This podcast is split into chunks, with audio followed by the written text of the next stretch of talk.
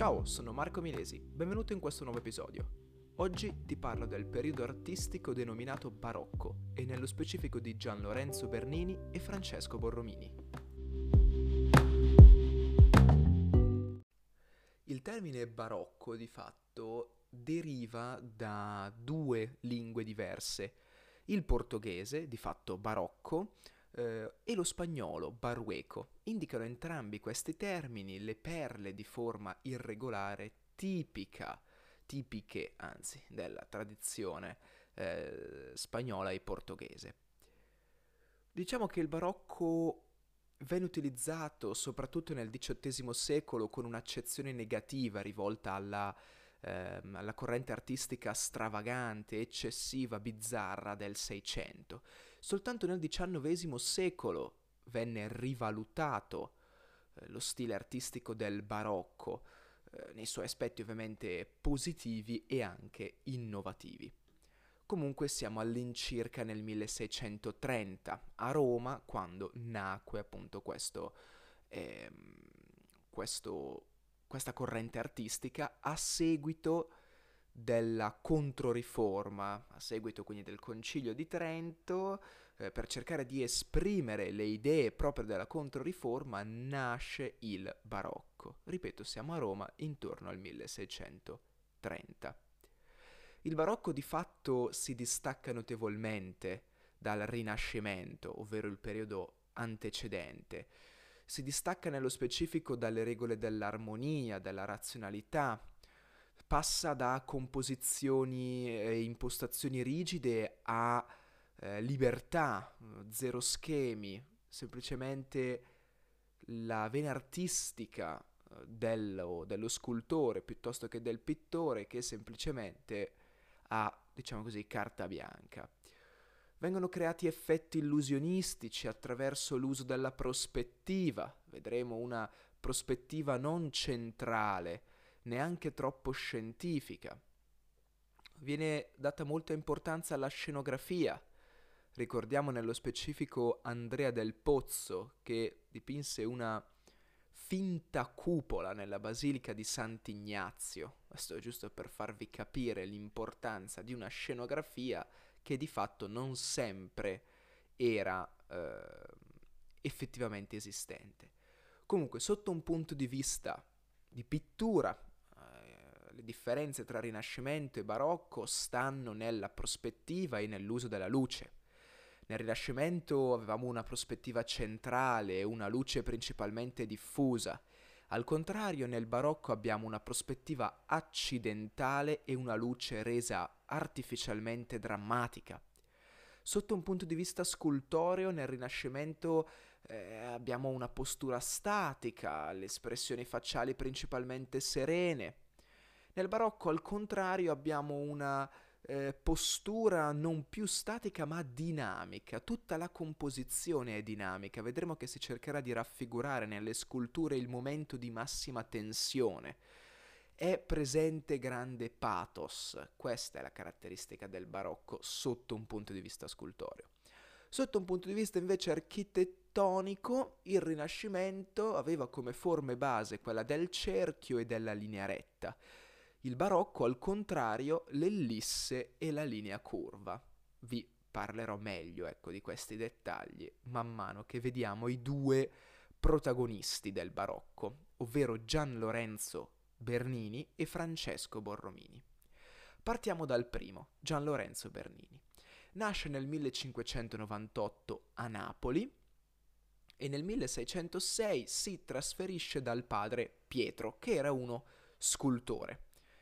Quando all'epoca ci si riferiva a Gian Lorenzo Bernini, si parlava di una persona affascinante, affabile, passionale, veniva spesso invitato agli eventi mondani. Insomma, era una persona che la sua immagine pubblica la sapeva curare molto bene. Considerate che morirà nel 1680, quindi all'età di 82 anni, eh, vecchio e famoso.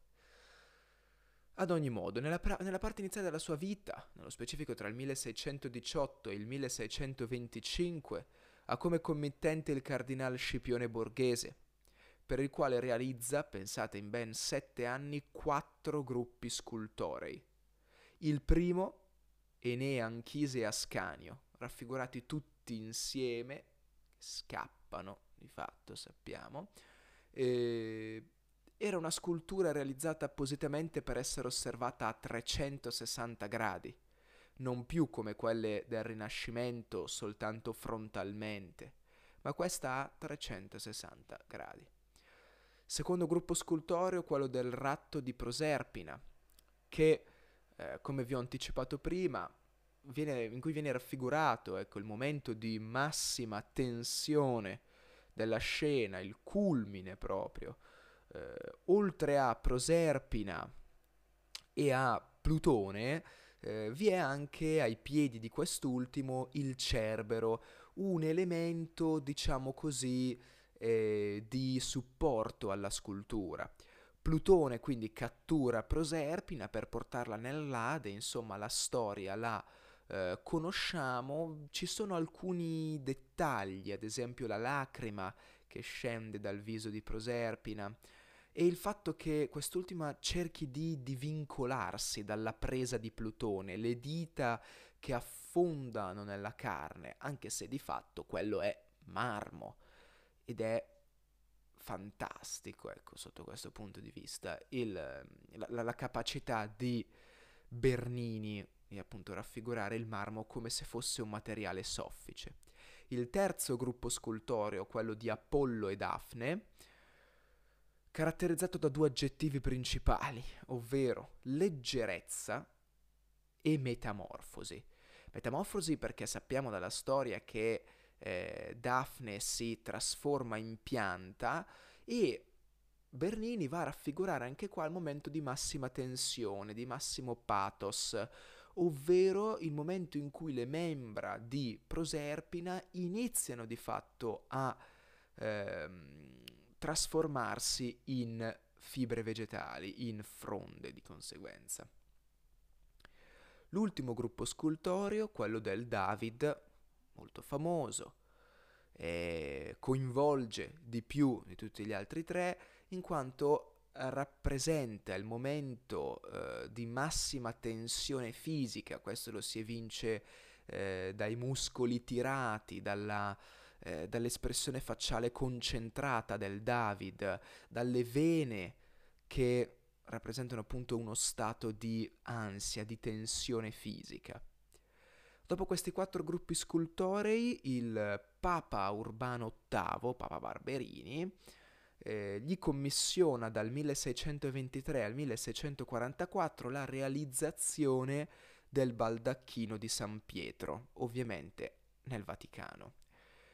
È composto da tre materiali, bronzo, legno e marmo, alto pensate 28 metri e mezzo, eh, retto da queste quattro colonne verticali che avevano l'obiettivo di dare una sorta di sensazione di leggerezza del materiale, come se fossero fatte di legno, ma in realtà sono fatte di marmo, è una composizione molto pesante, altrimenti non avrebbero retto poi eh, tutto il baldacchino effettivo in cima a queste quattro colonne. Si trova esattamente sopra l'altare maggiore, proprio sotto la cupola di, Mich- di Michelangelo, e Bernini a seguito del baldacchino di San Pietro eh, viene considerato il pittore dei papi, riceverà un sacco di commissioni appunto papali. E di fatto per realizzare il baldacchino di San Pietro ci sono delle, dei, dei, delle testimonianze, delle prove, insomma, che siano state fuse sia la copertura del pronao eh, o pronao, non so come si pronunci, eh, del Pantheon e forse anche le sculture del frontone. Quindi pensate un po', insomma, vengono staccate, sradicate queste sculture e questa copertura fuse per realizzare poi la copertura di fatto del baldacchino di San Pietro, non eh, la struttura, la struttura di marmo eh, non, non, la puoi proprio fondere così facilmente, ecco. E, ehm, bene, di fatto va precisato che L'incoronamento del baldacchino, cioè la copertura in sostanza del baldacchino, non è un'invenzione del Bernini, non l'ha progettata il Bernini, bensì il Borromini. I due saranno eh, così in, um, in, conflitto, ecco, sarà interessante, cercheranno eh, di rubarsi le commissioni a vicenda, si ruberanno anche i progetti, però di fatto eh, è bene ricordarli insieme. Ecco. Nel 1625 aggiunge ai lati del frontone del Pantheon eh, due campanili. Questi due campanili vennero successivamente rimossi principalmente per via dell'opinione pubblica, eh, che criticò notevolmente questa aggiunta definendole eh, le, le, orecchie d'asino. Ecco, giusto per farvi capire. E, ehm, nel 1625 fino al 1626 il Bernini viene impegnato a progettare due campanili per la facciata di San Pietro. Viene approvato il progetto, viene dato inizio alla costruzione, ma per via di presunte instabilità strutturali vengono eh, demoliti anche questi. Insomma, non abbiamo... diciamo che Bernino non ha avuto grande fortuna con i campanili, ecco. Però, insomma, ci ha provato. E abbiamo anche delle raffigurazioni della Basilica di San Pietro, sia con i campanili in costruzione che poi come sarebbe stata se questi campanili sarebbero stati finiti. Eh, successivamente realizza anche il monumento funebre di Papa Urbano VIII, realizzando il sarcofago, la morte e anche il Papa, utilizzando un, bronzo, un bronzo scuro, eh, scuro ma dorato, ecco. Invece tutti i gruppi allegorici sono in marmo bianco per cercare di creare questo effetto di contrapposizione. Vi è una grande teatralità resa bene dai gesti, eh, dinamici, la scena è caratterizzata da vitalità. Tra il 1644 e il 1655 Papa Innocenzo X, per via della crisi economica, si rifà ad artisti minori per le grandi opere. Di conseguenza Bernini è costretto a passare a eh, dei committenti privati, nello specifico la famiglia Cornaro, che nel 1647 eh, ordina la realizzazione dell'estasi di Santa Teresa d'Avila, questo eh, gruppo scultoreo che veniva posto proprio al centro, doveva essere posto al centro della cappella Cornaro nella chiesa di Santa Maria della Vittoria.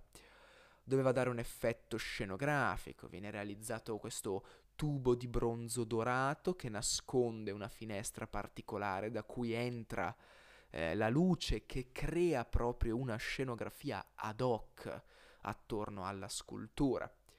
Crea anche due fianchetti ai lati in prospettiva, esattamente come fece Bramante.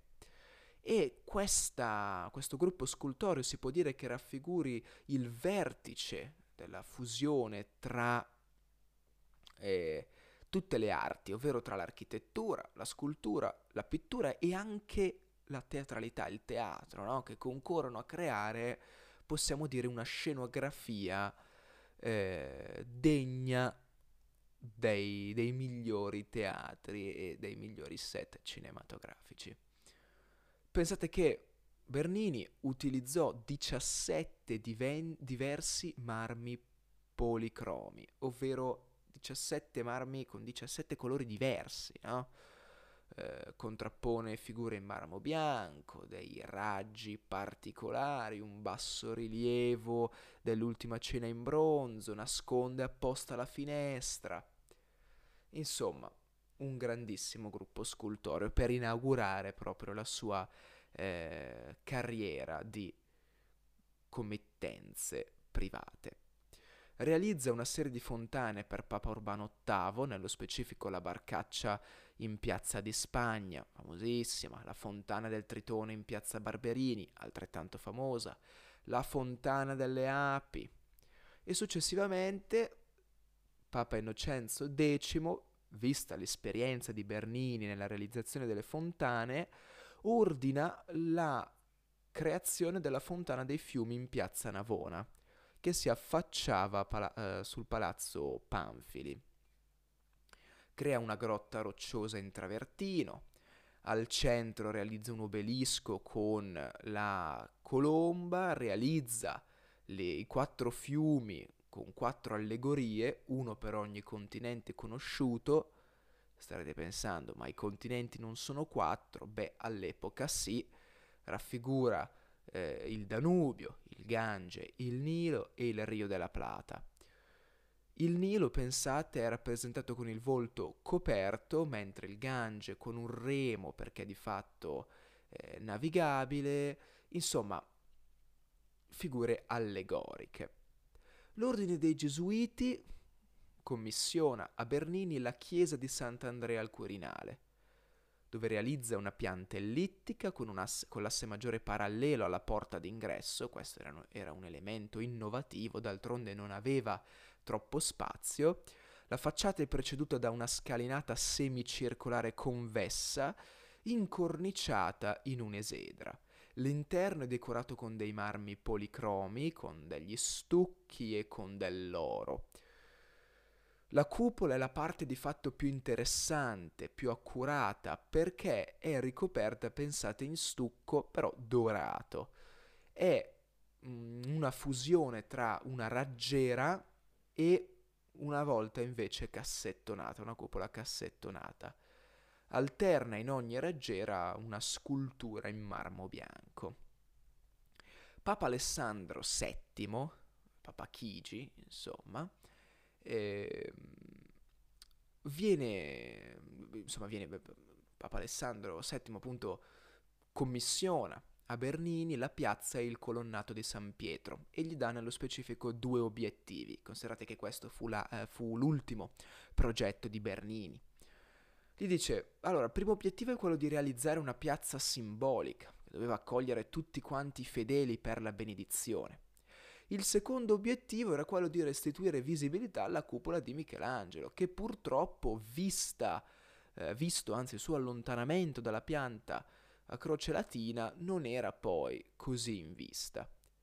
La soluzione di Bernini è interessante, ovvero propone la successione dei due spazi contigui, ovvero un primo sagrato trapezoidale divergente che era identico a quello di Michelangelo in piazza Campidoglio e successivamente una piazza esterna ellittica. Pensate, eh, racchiusa da portici di quattro file di colonne tuscaniche a simboleggiare l'abbraccio della Chiesa ai fedeli. Al centro pone un classico obelisco che venne spostato dal circo di Nerone in cui si trovava in età imperiale e colloca ai lati due fontane.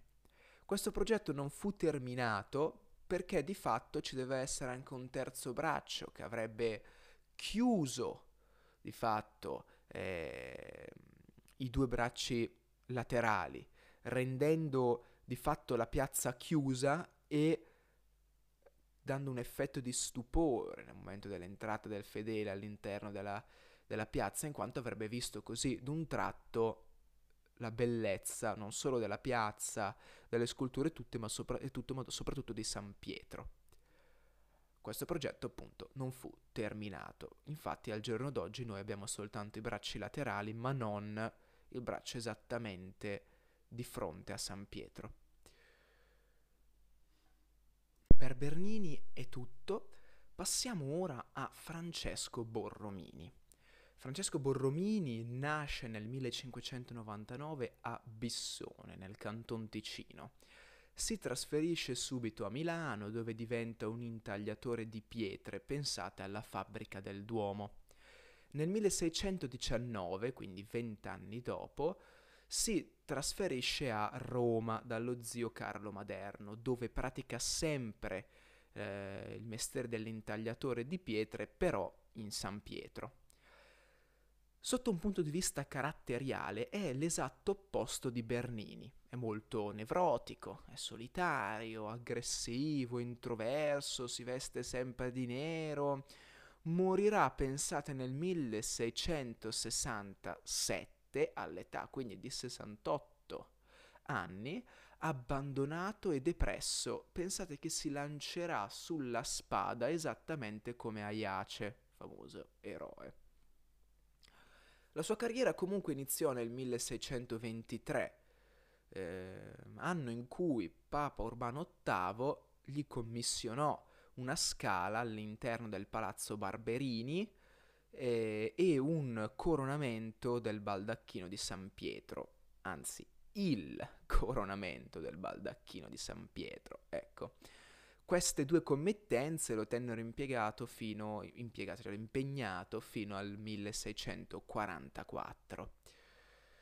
E successivamente nel 1634, quindi prima ancora che avesse finito insomma questi, questi lavori con Papa Urbano VIII, l'ordine dei Trinitari Scalzi gli commissiona eh, la chiesa, convento e chiostro, perché doveva essere tutte e tre le cose, di San Carlo alle Quattro Fontane.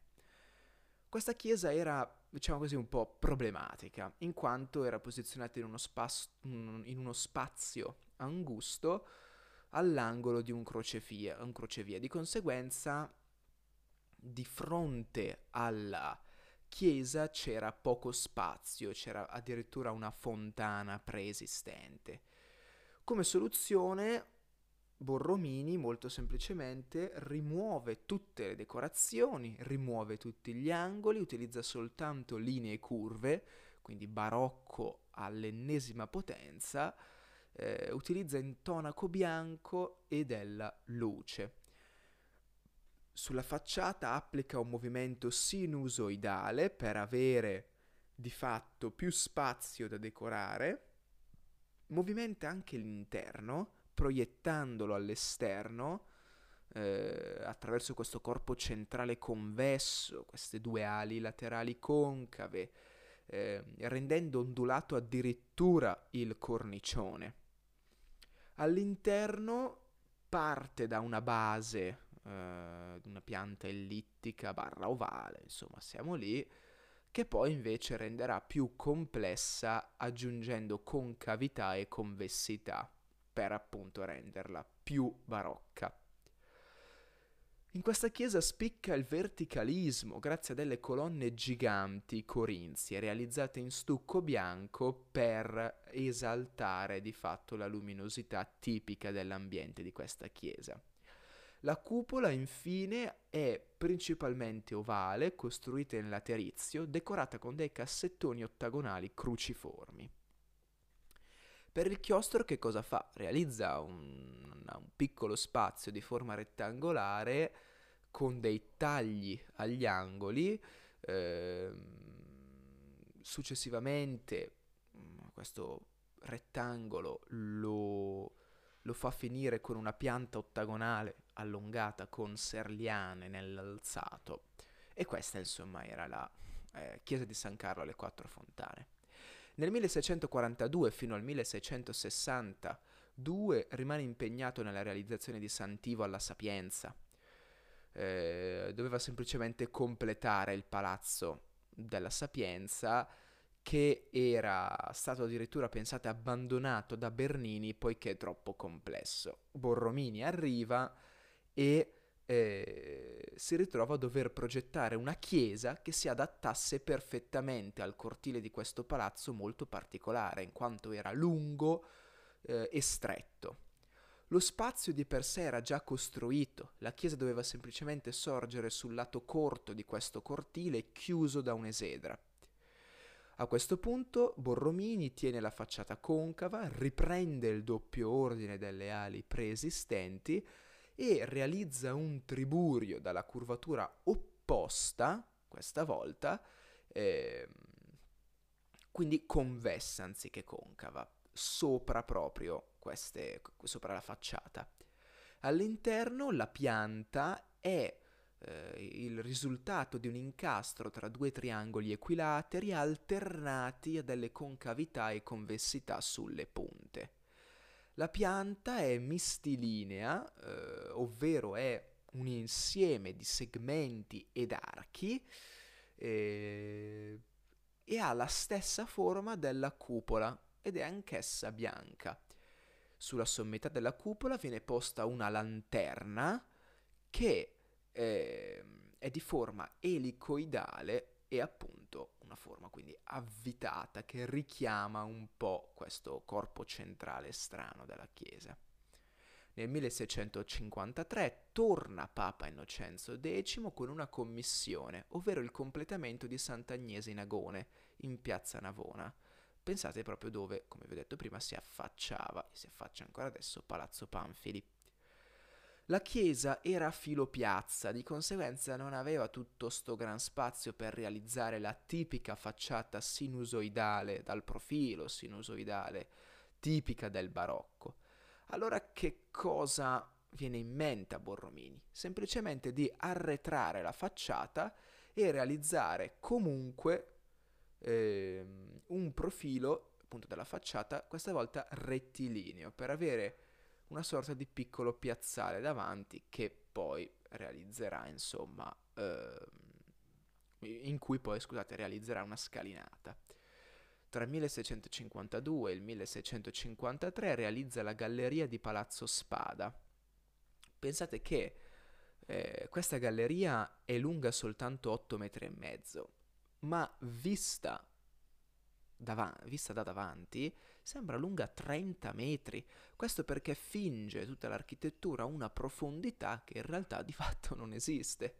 Come fa per simulare questa profondità, semplicemente diminuisce progressivamente l'altezza delle colonne e di conseguenza del soffitto, alza anche il pavimento progressivamente e riduce la superficie dei riquadri laterali. Questo insomma è quello che realizza Borromini.